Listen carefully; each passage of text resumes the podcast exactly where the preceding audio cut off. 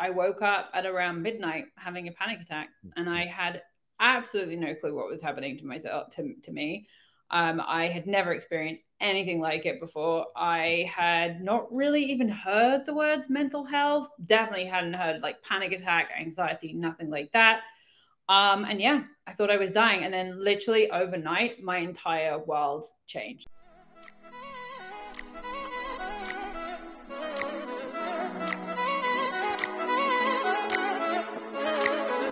Hello and welcome to the Health Detective Podcast by Functional Diagnostic Nutrition. We bring you interviews from people who have conquered the trickiest of health challenges using the functional diagnostic nutrition philosophy and similar healing modalities.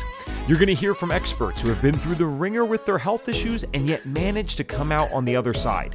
If you're interested in natural healing and or functional medicine, congrats, you are in the right place. You can always visit us at functionaldiagnosticnutrition.com, but for now, here is today's episode. Well, hello, my friends, and welcome back to another episode of the Health Detective Podcast by Functional Diagnostic Nutrition. My name is Evan Transue, aka Detective Ev, and I will be your host for today's show. Well, you're going to be listening to another live podcast that we did, and just so you know, this will not affect the quality ever. These live podcasts are not like the Instagram lives that we sometimes repurpose if the content's really good. The live podcasts are actually done through a separate program that records in super high quality audio. So, in fact, if I never announced that it was live, you guys wouldn't even know, um, other than us engaging with some of the commenters that are on the live podcasts.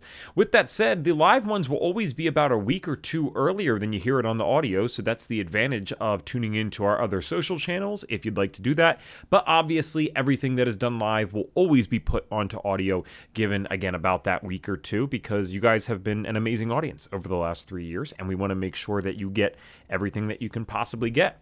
Our guest today is Lucy McKellar. She is actually the new executive director for the Association of Functional Diagnostic Nutrition Practitioners.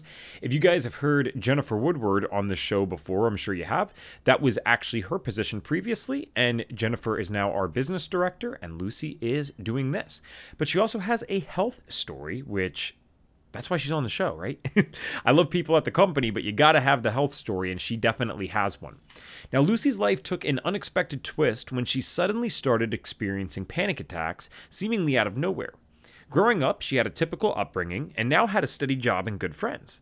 The concept of mental health wasn't even on her radar. Then, one night, she was jolted awake by a panic attack, convinced she was about to die. From that moment, her life became an upending cycle of fear, dominating her every waking moment. Desperate for answers, Lucy embarked on a 10 year journey through the labyrinth of mental health struggles, consulting numerous doctors but finding no relief. 10 years into her battle, Lucy uncovered a profound truth the interconnectedness of mind and body. This revelation became the catalyst for her path to mental well being.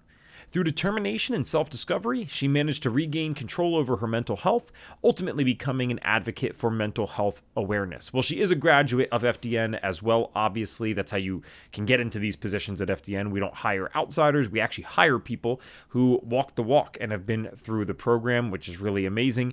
And it's cool to get to hear her story. She does not currently take on clients, she does like family friend stuff, but this is just a person who wanted to share a story today to help others out. Without further ado, let's get to today's episode. All right. Hello, everyone, and welcome to another live episode of the Health Detective Podcast. This is fun. Uh, Lucy, you're going to be the third live Health Detective podcast, even though we just went live with you guys, the, or with you the other day for you guys. Uh, just yeah. to be clear, Lucy was coming on wearing a different hat the other day. She was wearing the hat of AFDNP director, which she still is. You know, we haven't gotten rid of her, right? She's doing a great job. It's just that we wanted her back for podcast guest hat now uh, because one of those things that you guys might have heard if you watched the live the other day was we discovered, oh, we've never really talked to Lucy about her story. And I love having as many people in staff at FDN uh, on the show because the majority of staff at FDN, even though we have like what, it's like 45, 50 people now with the contractors included, uh, they yeah. are FDNs and they support the company. It's it's an amazing thing. So we're we're here to strictly talk about Lucy's story. And if you are just tuning in with us because you're like, okay, wait, they're doing health detective podcasts live now. What's that? So what we're basically doing is we want to go on YouTube, we want to go on Facebook and have some fun with different audiences. So we will be doing some of these live everything that's done live is always going to go on audio as well. It's usually just going to be a week later. So this is the earliest place that you could ever catch a Health Detective podcast. And if you wanted to um, catch a replay or just listen on Apple or Spotify, if that works better for you, uh, all the audio versions will be available on our normal places about a week later. So with that said, Lucy, welcome back.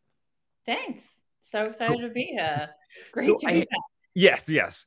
I hate to be uh, redundant, but obviously especially for the audio people, some of these people are going to be listening and have no idea what we talked about live the other day. So right. we will have to uh, at least go through the first part of our conversation again, and then we'll kind of expand from there. But the first question I always ask on this podcast is what the individual symptoms were and when did they start? Because this is the under the assumption that you have a health journey. We already know this. So what did those first symptoms look like and, and when did that begin for you? So for me, my first symptom uh, was a panic attack, and then it basically didn't go away for like ten years. Oh, um, yeah, no, I I was uh, healthy, believed I was healthy, uh, completely normal, like regular upbringing, whatever, like regular job. Um, I was just about to start a new job, so I went to bed early that night and I woke up at around midnight having a panic attack and I had absolutely no clue what was happening to myself to, to me. Um, I had never experienced anything like it before. I had not really even heard the words mental health, definitely hadn't heard like panic attack, anxiety, nothing like that. Um, and yeah, I thought I was dying. And then literally overnight, my entire world changed. Like I, right. I cannot, I don't think I can put into words how much it changed. I went to bed as like a carefree, happy, confident individual. And when I event like woke up, I eventually got back to sleep and woke up the next day. My whole world was like nothing I had ever experienced. I, I was terrified. Like, and I didn't know what I was afraid of apart from having another panic attack, but I just felt terrified like something incredibly bad was about to happen to me. Literally from the moment I opened my eyes in the morning to when I eventually got back to sleep, because sleep became scary because of having the panic attack in my yeah. sleep. And yeah, so that that's kind of how my story started.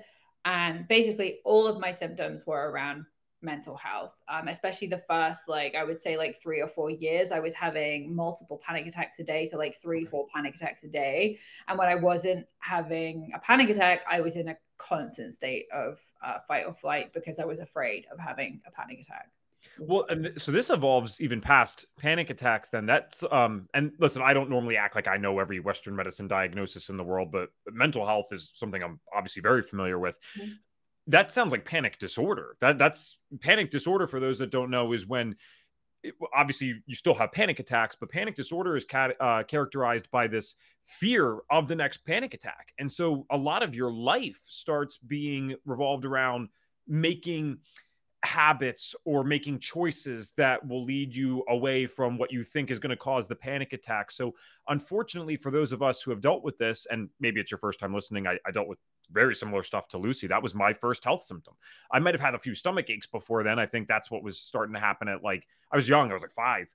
Uh, but panic attacks were the first like smack in the face symptom where you're like, whoa, something's definitely wrong with this person, right? No, even if you don't know what it is, you know something went wrong. Uh, but it wouldn't be until 15 that the panic disorder came on for me. And it happened in the exact same way as it did for you, minus I was already awake. But when that panic attack came, for some reason, that was the one where it was so bad and so uh, it was traumatizing. I went to the hospital that every day after that for a long time became this obsession with all right what do i have to do or not do so this doesn't happen again it inevitably happens again your life becomes kind of consumed by this before we dive deeper into the mental health side because you said those were really your main symptoms i am curious prior to that point in your life because i think you said this happened in your 20s is that correct i was uh 24 24 okay so did you have any other health things prior to that? And I mean, even stuff like, did you get migraines? Were you on 20 course of antibiotics or something for sinus infections each year? Were you overall pretty healthy? So at the time, yes, I, I wasn't taking any med- medications or anything like that. Um, now, like looking back, I, I was actually put on uh, an SSRI when I was a kid for something completely unrelated to, mm. to mental health Um, I had um, ME, which is like post viral fatigue syndrome. It's basically where you're tired all the time and everyone thinks you're making it up, but it's it's an actual illness. So I had that as a child. So I was on uh, an antidepressants from 14 to 19.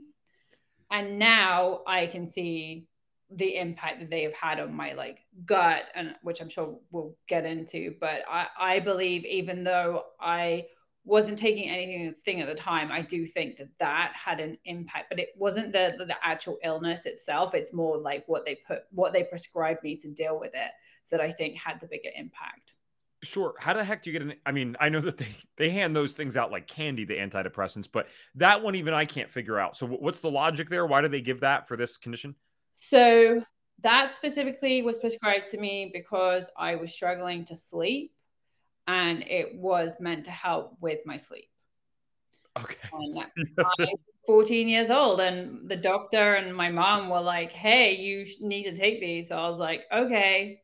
Plus, I was 14, so I was like, oh, I'm on antidepressants now. My life is like really hard. Like, so I was like, oh, this is this is like an attention thing. It's gonna be great.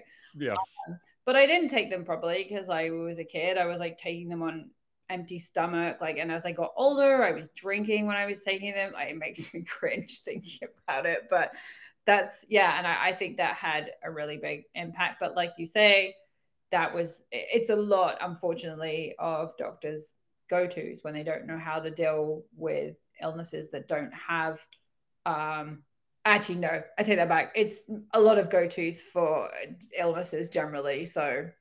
Yeah. It's well it's yeah. insane to me because i realized this as a as a kid because um there's certain stories i probably you know I'll, I'll word this one very politically correct.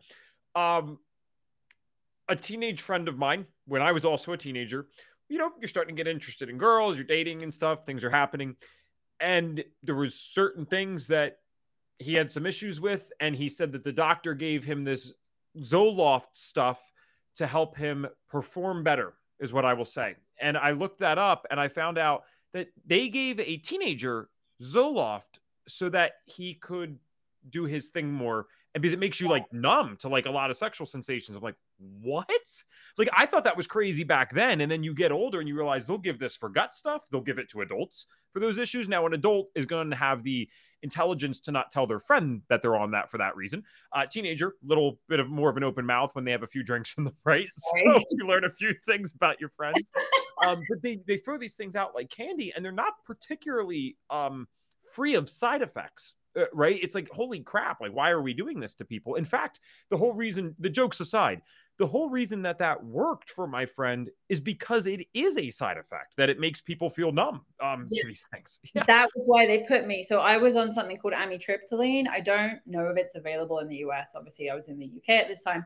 So I was put on amitriptyline, and the side effect is like drowsiness. And they put me on a high enough dose so that I would be affected by that.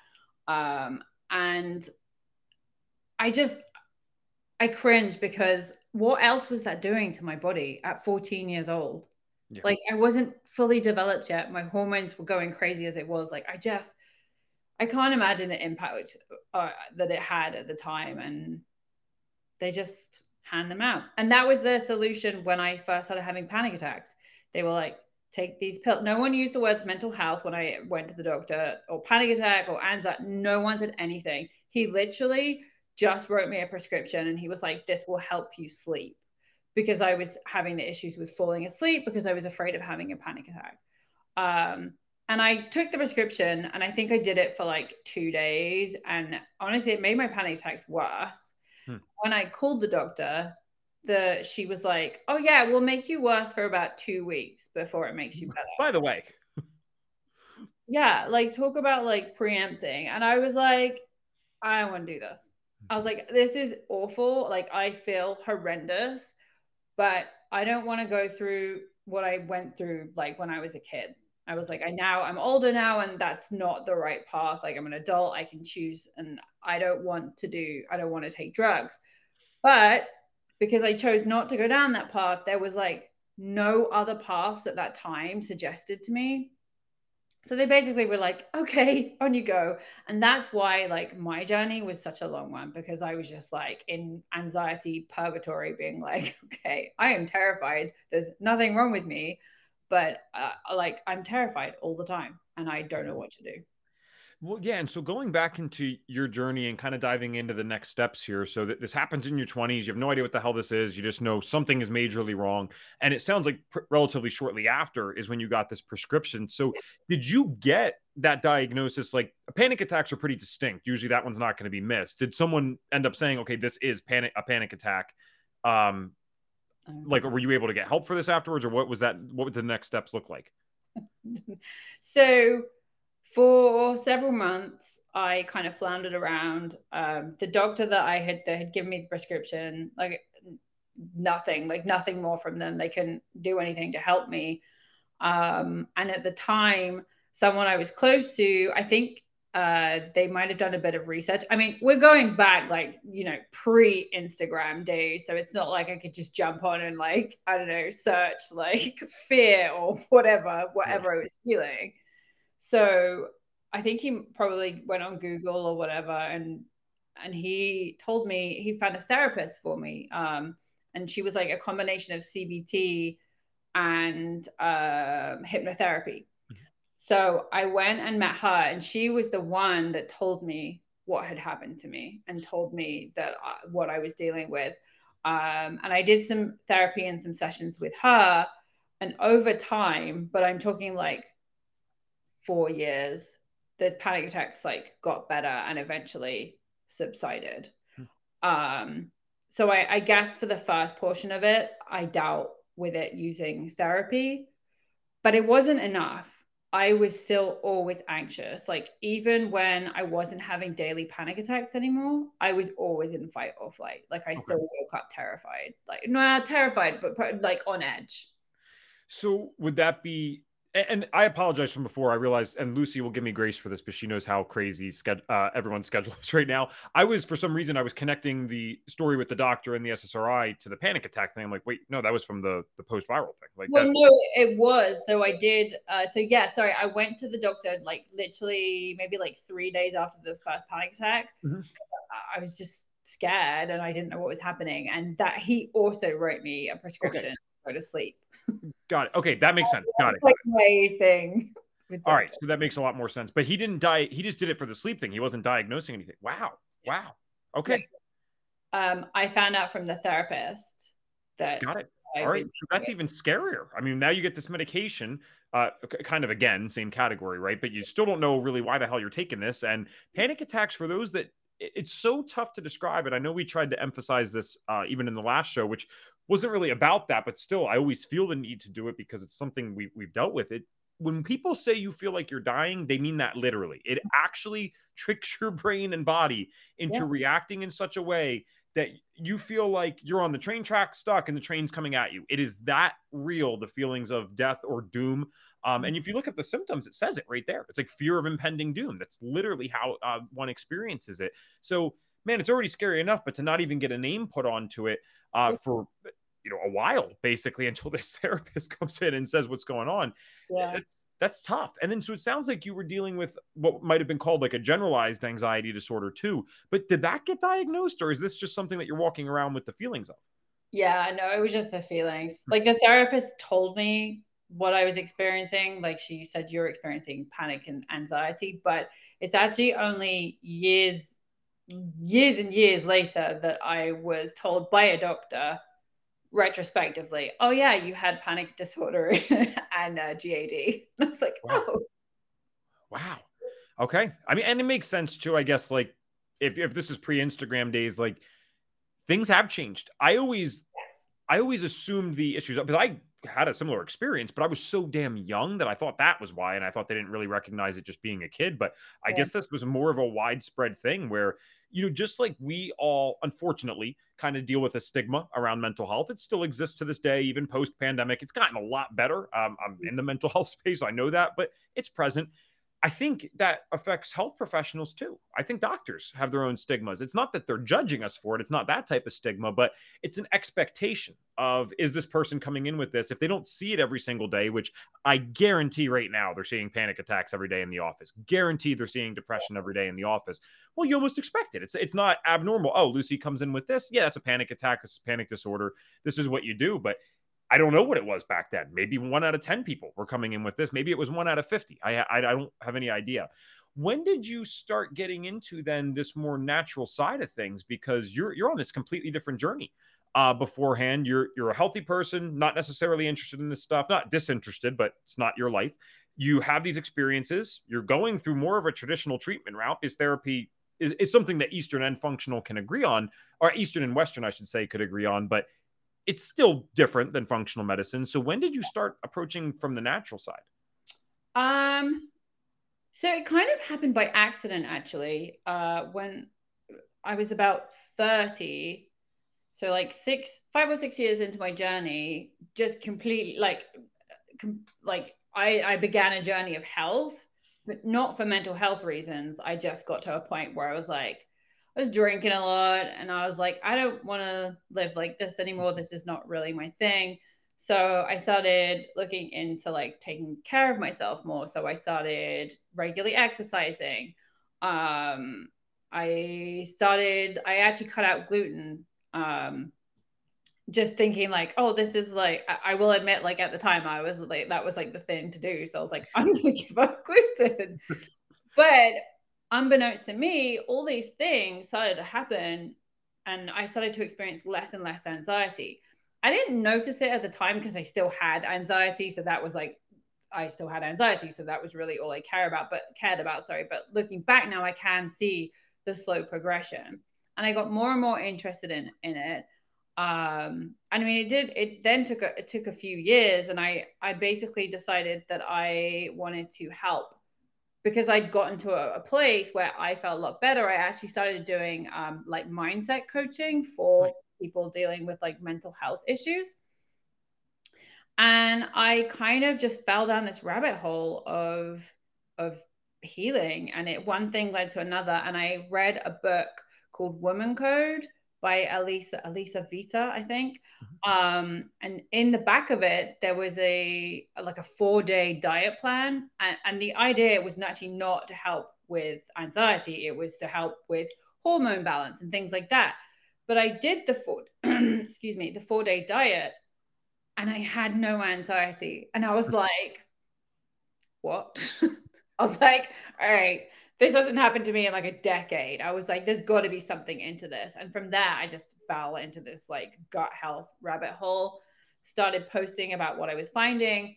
And one of my friends actually messaged me. She had already, she was already an FDN. And she said, right. hey, you, you need to like look at this course because it sounds like, you know, it's a great match. And I was looking to learn more about like gut health specifically at the time, but and then yeah, I found FDN, signed up, and the rest is history. It's always fascinating to me how everyone's health journey is unique. Like the experiences mm-hmm. are unique, but I could almost write a textbook exactly how this is going to play out in terms of people ending up in these uh, things as career paths because we're kind of going along. We have these random health symptoms. We're like, what the heck? We follow the conventional route first because why wouldn't you? That's just that's makes sense. That's the intuitive way to do this initially. Is like, all right, yeah, I'll go to the doctor, figure out what's up doesn't necessarily work the way we wanted it to. Start mm-hmm. experiencing some other stuff. There's a few maybe some lucky moments in all of it right? You you get the right book you have a friend in the right course. It's cool yeah. how these things happen.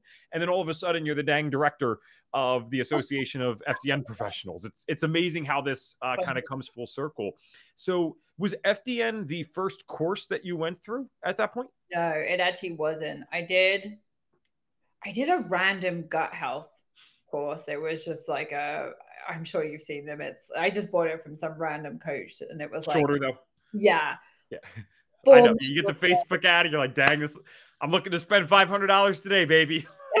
I need some credit card points." yeah. yeah, it was called like Buddha Belly or something really random. Okay. I couldn't even tell you the coach it was from, but it was just like a start on my path. But it definitely it made me realize like I was thirsty for like science, mm-hmm. not just someone being like, do this, do that. Um, and I think I, I started looking into IIN as well. And that was like the two, I was deciding between IIN and uh, FDN and went down the, the FDN path. Yeah, and it's always, it's always worth mentioning because I actually I did go through IIN first. So for those listening that there's always going to be someone listening that's on the fence about both. And I know this because like 25, 30% of the people that call us are uh, postgraduates at IIN and they want to move into FDN. Right. It's not, there's no, it's not one or the other is bad or good. It has nothing to do with that. IIN is a traditional health coaching program. So if you visualize your dream career as sitting down with someone, kind of diving deep into the psychology and just going back and forth in that way, goal setting, stuff like that, all important that would be the program. If you are someone that wants to dive deep into like the science, the lab testing, um, and really be able to help quite sick people, that would be the FDN route. And you can mix both together too. Nothing, nothing wrong with that. So uh, we do have some comments that came through. So I will just shout some of these out. We had uh, some people saying, love it. Uh, that's crazy. Just the, the journey and stuff. Um, Tracy said, what a horrible, never ending cycle of fear. You feel so trapped in life when experiencing these types of things. Absolutely. Oh, and Ryu joined us again. Good morning to you, my friend. Uh, that's awesome that uh, you got back. So when you did your self study, your gut course, and especially FDN, I'm curious what ended up being some findings of yours? Like, what did you end up realizing was going on in your body? Because for those that don't know, the FDN course includes lab tests in the cost of tuition. So just by going through FDN, you're going to start analyzing your own body. Um, I'm curious what came up for you because you had been on the journey for a little bit by then. So, everything.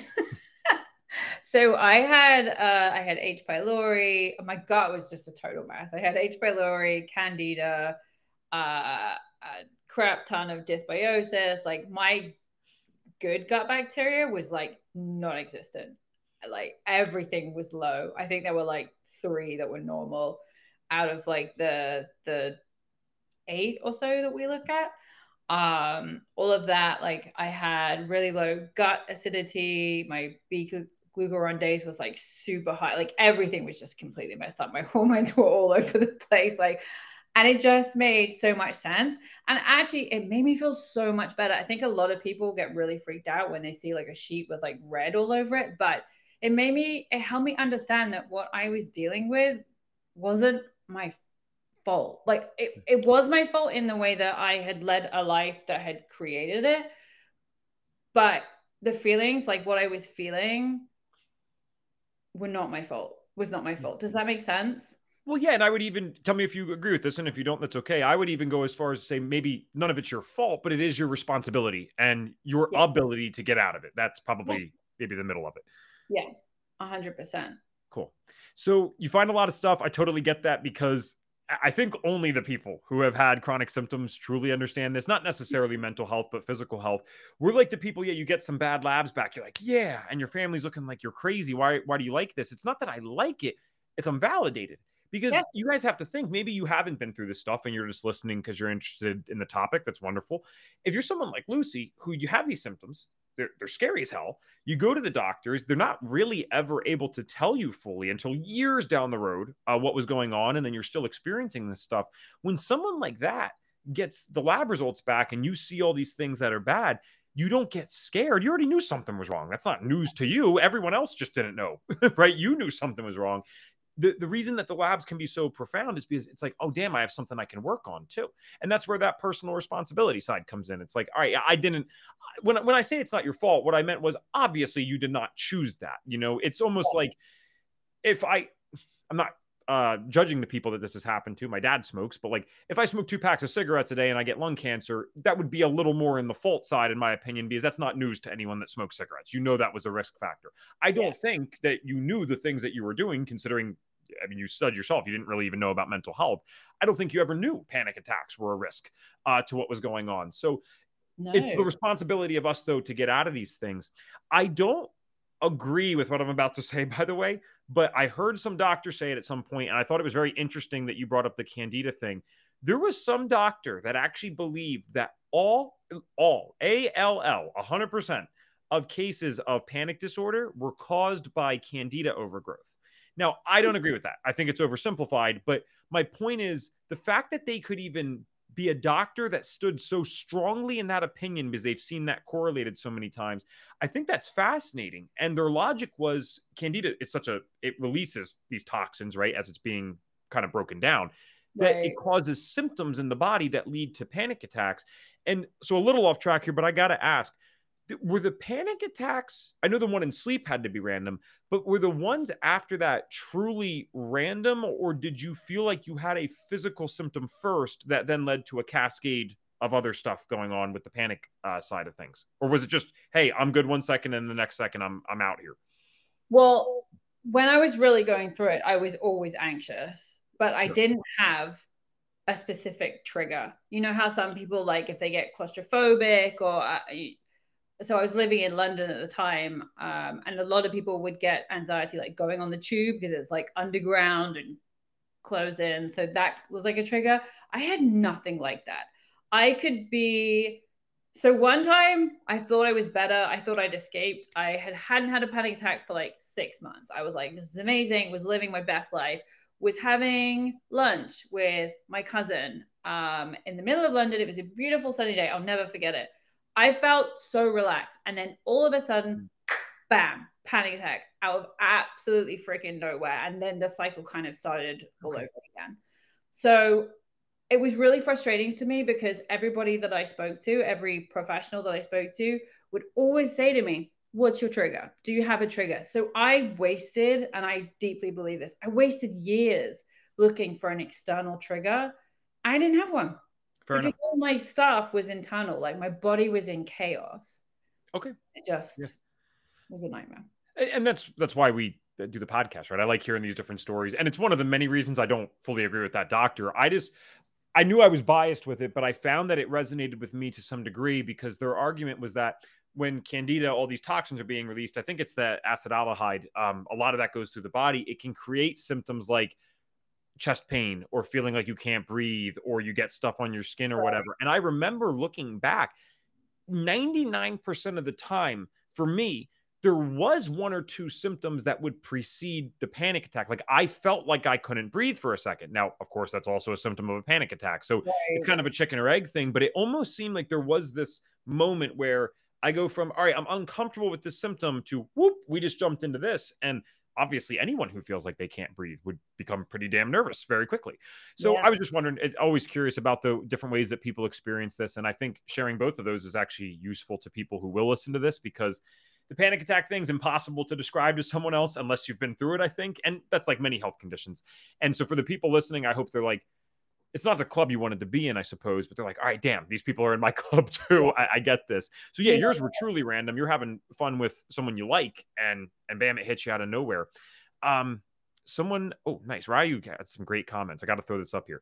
Butyrate helps our mood and crosses the blood brain barrier. Absolutely. Very mm-hmm. nice. Thank you. Uh, Ryu, do you have, I got to ask, do you have any certifications or uh, what do you do? You came in last time too with a bunch of different knowledge. Are you just a self studier? So I'd love to learn uh, more about you and what you're doing. Um, with that said, though, so you go through the FDN course, you find that all this crazy stuff's going on. Um, how did the how did the journey look after that? Like, when did you graduate FDN? By the way, I don't know that offhand. Um, January 2020. Okay, cool. So you've been in for a few years, obviously. So you've had some time to implement the protocols and make some changes. Um, what have the last few years looked like? Because it's not like you weren't up against a lot. The world kind of, you know, took a poop and it seems to never end. It just yeah, keeps on going right now. So, if anything, this would be a time where it should be harder uh, to feel better. And it looks like you're probably doing pretty damn good based on what I've heard from you. So, yeah, what does the last three years look like in terms of the protocol and changing things? Uh, it's freedom. it's been total, uh, total relief. It's been relief. Like it's uh, allowed me to have my life back. I mean, especially at the beginning, I felt like I wasn't living my life. I was literally existing. I remember watching people like passing on the street, like having a nice little chat and thinking, how are you living your life so easily when I can barely function? And it just seemed very, very unfair. But to have my life back now is, it sounds so silly to say because it's, you know, all in your head. But I really did not have a life for a very, very long time. And FDN gave me that freedom back um I just couldn't get away from the anxiety. I like I, I was fortunate that I managed to get a hold of the panic attacks through therapy. but the anxiety was just always there. And it stops you doing a lot of stuff, even without the panic attacks. I get that. That doesn't, well, you know, maybe to someone out there, but to me, it definitely doesn't sound cheesy. When you are dealing with these things, any mental health condition, depression, whatever, it it's all consuming. And you can have the best stuff around you too. You can be living in a nice place, you can have nice things. It's just it's weird. It just takes over and that's the main um that's the main focus in life. And so the, the good part about this, what's really cool, because your answer when you said freedom, that was so interesting. I've never actually it was just so genuine. That was a interesting way to answer that. I'm like, okay, that's a person who's who's been through this for real, right? You can't you can't fake the uh, way that you answered it, in my opinion. When you've been through this, though, this is the good side of it. Man, your perspective on just daily life that I think too many people take for granted is so different. Like I'll be going through my normal life and I'm just happy, you know, and it's not a perfect life, right? You have bad days. I'm not saying that, but I am I'm so easily able to be thankful and happy on otherwise normal days because I'm just like, if I'm not feeling grateful, I'm like, dude, thank God I'm not worried about when's this next panic attack going to happen. Uh, you know, I'm not having some suicidal ideation. Just enjoy the beautiful day. Like that's what it is. And it's a very genuine gratitude. Um, and it's a good way to live the rest of your life, in my opinion. So I don't know that I would want to do it over again. Certainly not for the uh, a length of time that I did it, but I wouldn't mind a bit of it to get this level of gratitude now because I don't know if I would have had uh, the level of gratitude that I have if I hadn't experienced both sides of it. And it sounds like that's probably the same for you too. Yeah. Yeah. I, I mean, I was kind of bit of an idiot when I was in my early 20s anyway. So I don't think like, I don't know. I, I think it gave me, it's definitely given me more purpose. Um, I'm very passionate about mental health and about helping other people understand that there are other answers out there for you rather than just take this pill. Um, because to me, it's not a solution. I, I know this is, I, I don't want to upset anyone. There's nothing wrong with taking medication. You do what you need to do, mm-hmm. but it's not to me a long term solution. Like it's not going to solve the issue. And I wanted to solve the issue because I was so sick of feeling like it. And it gave like FDN gave me that key to solving it. And now I get to live my life and you don't, you don't forget like it, it does get easier, obviously, but you don't forget how terrifying and lonely and like the experience is. And it yeah. does give you that perspective. Well, and focusing on those solutions is kind of perfect timing. By the way, Ryu said they self-study and are interested in starting FDN uh, potentially this winter. That's that's awesome. We'd love to have someone like you. Thank you for just contributing uh, your self knowledge to this um, to this podcast. We love having you. Uh, yeah. Tracy said, and we'll kind of use this to start the next part here, is how do we explain to people outside of the health space that mental health can absolutely start in the gut? Um, her experience is that they don't get it. And an even bigger question there, in, in addition to that, is just what are some of these things that you think people need to nail down? Um, I, I, think most people that would listen to or watch something like this understand that medication is a temporary thing. I think they understand that FDN is not against medication at all, but no one woke up and was deficient in Zoloft. No one woke up and was deficient in Xanax. That is, that is a factual statement. So you can use those things to to get some help because man, the stress that comes from dealing with these things and not getting relief is way worse probably than taking a damn medication. But it's like, can we go a step further and try to get you to the point where you don't have the stress and you don't also need the medication? That would be a wonderful thing. So um, from what you've learned over your time of studying and going through FDN and stuff, what are some big things that people need to nail down? Ooh, where do we start? Um, okay, so blood sugar is a is a huge one, especially in the morning. I think we live in a very fast paced society, and I think a lot of people um, don't take the time to look at how their body is functioning on a day to day basis and actually understand that this is having an impact. Like our bodies are connected. And I'm very, very passionate about helping people understand that that mental health is health. It's not just up here. It is like a full full body experience because when your body is struggling, it's struggling. So things go sideways and it doesn't function as it should. And anxiety to me in my opinion is a cry is your body's cry for help it's like struggling that bad um the reason I would suggest like starting in the gut and looking in your gut. there's a well, I mean, there's a few, but hormones. There's a lot of hormones that are synthesized in your gut, um, like your happy hormones, serotonin, uh, melatonin um, for for sleep, and then on top of that, dig- they help with digestion. And if you don't have those ho- hormones to create all these things, your body can't function properly, and things start sliding, and it begins to kind of trickle, and then it gets bigger and bigger until you finally end up with like a million panic attacks, like I did. Um, and I I deeply believe that all my stuff started because I wasn't taking care of myself. I was 25, 24 and I was going out on weekends. I was, you know, I, I considered myself healthy because I'm skinny. Mm-hmm. So I was like, I eat home cooked meals four times a week. I'm healthy. And, but in the meantime, I was like binge drinking, uh, doing drugs at weekends, like just partying my ass off, not getting any sleep. And all of that has a direct impact on your body. We're using up our vital reserve, but because you're in your early 12, at least for me, I was like, it's fine. I don't care. Like, I'll sleep when I'm dead. That's mm. like what all my friends used to say. And I said as well. Um, but the impact of all of these things that you're consuming has an impact, like, it, it's affecting your body. And obviously, like, a lot of things go through our gut and that's where we have to digest things. So our gut and our liver are, are extremely important when starting like a health journey. Um, and i mentioned blood sugar before but blood sugar spikes when you are dealing with anxiety put your hormones into overdrive. And the, if your if your hormones are already crazy from being so anxious all the time like you're already in fight or flight your body is already overproducing cortisol it's going to get even worse so it's actually really, you can start just by looking at blood sugar, like balancing your hormones in the morning, doing simple things like eating um, within one hour of waking up, making sure you're eating a balanced breakfast, skip the fast food, like the cereal bars, things like that, anything that's like high in sugar and um, carbohydrates. Like I tried to avoid when I was dealing with this.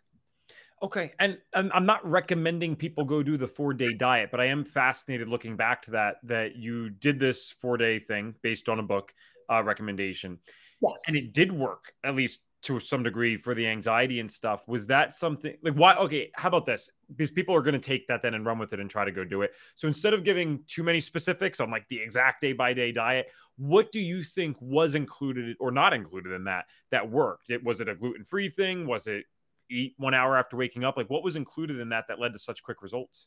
So it was so to be honest with you, I couldn't even tell you what what the exact um sure, sure. meals were in in the book, but it was it was whole foods approach and it was three meals a, a, day and it was uh it was said like you need to eat i think they said within two hours i've just personally found that an hour is better for my blood sugar um yeah so it was the whole foods approach and it was um, things that I hadn't really considered eating, like a, a lot of like fish.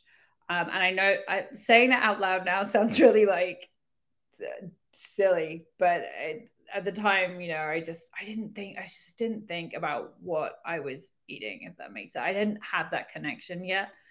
Um, and the focus is very very much on like nutrient dense food and they were talking about like omega 3s for hormones and getting fish and um there was quite a lot of like beans and things mm-hmm. lentils um it's a great book but to go check it out but it just kind of it just opened it it opened the conversation for me that this was potentially a path to go down and and kind of examine Okay, cool. And then just to be clear, what was your career before? Because I think I remember this, but what was your career before kind of working like in an FDN? I mean, obviously you love uh, this company and the things that we've done. You're now are literally in a huge position here, which is amazing. So what were you doing before this if you never got anxiety and panic attacks? Uh, I was in digital marketing. Okay, cool. Right, actually, that, that aligns. Yeah. So I actually, actually, the time I started having panic attacks, I was in sales. so high high stress. Um, but I mean, yeah, like I said, I didn't feel like a, a, whole amount of stress, which is why it kind of blew me out the water. Like I suddenly was like stressed all the time. But um, yeah, I was in sales and then transitioned to digital marketing throughout the years. Looking back now, if because you did the therapy thing, you did the medication thing, you did uh, obviously a lot of natural stuff. I know that we're not against any of those things, but I'm almost curious about the order and and the urgency that would have been taken if you knew then what you knew now. Um, in other words, like if someone's listening right now and is still actively dealing with panic attacks, what would be like what what steps do you go do tomorrow if you're that person that's struggling right now? Clicked on this because they saw the title and like, holy crap, I need this to go away ASAP. Um, that is a really great question. I do feel fortunate that I'm in the position that I am an FDN. But the first thing I would do is if I had a panic attack tomorrow, I would immediately run all of the labs that I have available within reason, like our foundational labs on myself. Um, and work from there. I would look at my diet. I would look at my sleep schedule. I would look at like the last three months in terms of stress load and how I'm managing it um, and course correct. Like maybe I'm not dealing with stress in a, as healthy a way as I need to. So maybe like start looking at like meditation, exercise. Um, one thing I would also do, which I know a lot of people think is counterintuitive, I might pull back on my exercise. A lot of people use exercise to help with anxiety, and it absolutely does. But I think sometimes some of us have a tendency to go really hard on um, exercise when we are anxious as like a, a, like an escape, and actually that can kind of be ca- like backwards because anxiety is a stressor on our body. It's a good stressor, but it's still going to add stress hormones to the mix. So I would probably look at reining it back to like yoga, Pilates, uh, even walking. Like when I went through my healing process, I just walked every day. That was the only form of exercise that I did. Um, obviously, everyone is different. You need to check in with yourself about how you're feeling after exercise. But I really would just kind of hold myself accountable, like take a step back, look at how I've been behaving, and then look at what I can do to to move forward in a in a more cohesive way, I guess.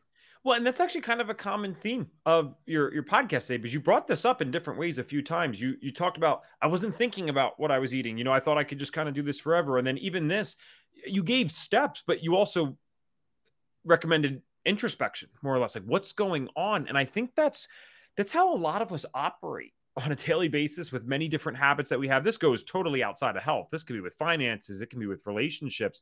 And we expect teenagers to do it, but we do carry this into our 20s, 30s, and beyond. Some people will do this for the rest of their life. You know, you ask someone, well, what were you thinking when they made like a bad decision or whatever? I wasn't.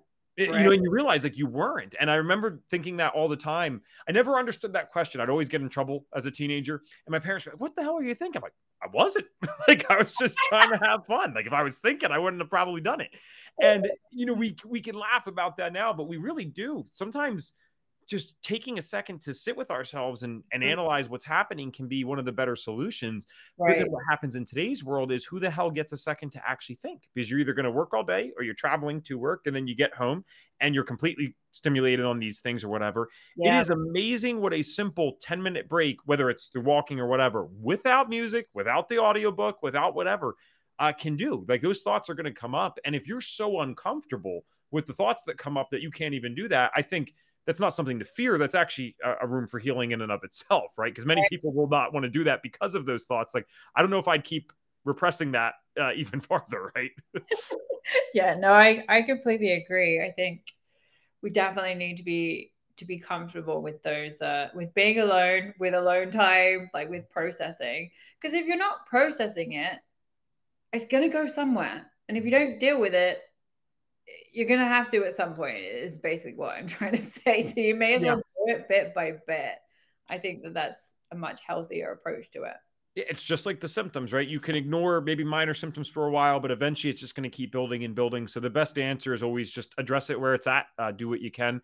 And then you start learning to tune in with your body a lot better. Some of the stuff tricky. I still my god the exercise one is still it's almost like i can't believe it and that's my problem and I I'm not good at translating in my head that all right, I worked for 10 hours, so that is a stress on the body. So, because I'm not like landscaping, right? I'm doing podcasts, I'm doing sales calls, whatever. Like I don't translate that the same as a physical labor job. And it, this just happened the other night. I came home um, and told Maddie I was so dizzy after jujitsu. And she's like, dude, you did the weightlifting this morning. You worked 10 hours and then you went and did jujitsu. Like, yeah. maybe I'm like trying to think of, oh, is it this reason? Is it a sinus thing? Is it water? Maybe it's just too much. like, could that could that be it? Yeah. See, and I what I mean though, we think like uh, you know, I mean, on paper that sounds great. It is amazing. You did like your strength training, you did you did like your cardio, like that's great. But together, side by side, like that's probably an early start and a late finish, and then you've got all the work in between. Mm-hmm. Like that's stress all yeah. day on your body, and but we don't view it like that, which I, I do understand. But like you say, I think sometimes we just need to like take a step back and be like all right, I'm gonna yeah. have to implement a rest day. well, and I think that's that's the final lesson of the day, right? Whenever you have these symptoms, mental health or physical health, it's a warning sign. And when you learn to think about stress in this more large holistic view, you'll start connecting things that you've never connected before. I eventually realized because acne has been one of my symptoms, over exercise and, and stress of travel, almost every time I travel, it's not bad, but I almost always get one or two breakouts. It's like you would mm. most people would say that has nothing to do with it. Well, it's like, yes, it does, because it's stress on my body. I could eat the same way, but you send me on planes and jumping time zones. That's stress. That's why that happens. Um, so it's just it's a learning thing. The symptoms are always the warning sign saying, hey, we need to dial this back a little bit. And right. we can choose how we dial it back. Um, I can probably afford to work 10 hours a day if I don't do anything else and I rest the other six but that's a trade-off so you need to decide where you're at with your life if you got four kids maybe the 10 11 hour work days are not the best not the best deal right so yeah. lucy i know that i mean you're basically full-time fdn and stuff uh, mm-hmm. i apologize if this isn't the case you don't like you don't even have a place where people could go and find you necessarily to work with you that's not something you offer at this time correct it's it's not something I'm offering. I do still have my Instagram and I, I do uh, post about like mental health and stuff because I I'm very passionate about people understanding that it's a full body program. Okay. Um, but I am not I'm not taking clients right now. That's totally sorry. Just wanted to double check. I know we kind of talked about that off air, but that's even better. Thank you for coming on today, especially in the middle of the workday and just sharing this with people. This this always needs to be said. The mental health stuff. There are, are real consequences when people don't believe that there's not hope when they're dealing with mental health issues. And I, I, don't think I need to get any more in depth than that. So when they can hear these stories, if if you're the one that they relate to and they're like, well, damn, if she could figure this out, maybe I can. That, yeah. That's all that matters, man. That's kind of the best thing ever. Yeah. With all that said, then we don't have to worry about where people can find you. Um, Lucy's just here helping out, good of her heart. I will ask one final question, though. It's our signature question on the show. It's a little similar to what we talked about before. So if it ends up being an overlapping or even identical answer, no problem. But the signature question on the Health Detective podcast, Lucy, is if we could give you a magic wand and you could wave it and you could get every single person in this world to do one thing for their health. So you can either get them to do one thing or you can make them stop doing one thing. What is the one thing that Lucy would get them to do? Oh, that is a good question. Okay. so I don't know if it was it's not really stop doing, but I really, really, really want people to understand that the the impact of the crap that they put in their body is what they get out. So I feel like I'm okay. So like our bodies are almost like a computer, mm-hmm. and the food we put in is a code, right? Mm-hmm. And if we put in a bad code, we get a bad result. And that is like food. Okay. So if we're putting in food that we know is not great for us, that's what you're going to get out. Does that make sense? I feel like I'm not explaining this very well. But basically, I would, I want people to understand that when you are going to the supermarkets and you're buying the food off the shelf, the prepackaged stuff, and it's got all these ingredients in that you don't know what they are that has an impact on your mental health. It has an impact on on your body. And i would really love people to fully grasp that and understand because i think a lot of people do not. It, it makes total sense. And what i always tell people is just try it. I mean you waste time in your life all the time do 30 days. Say and do for two weeks. My gosh you're going to feel a difference. For two weeks just say i'm going to eat this way. If it doesn't work that detective ev person and lucy person were crazy. That that's fine. You can come back to us and say that. But just give it a chance. Just right? give it a chance to see what what do you have to lose right? Um oh, tracy said Amazing story and info, Lucy. Thank you for sharing. Awesome.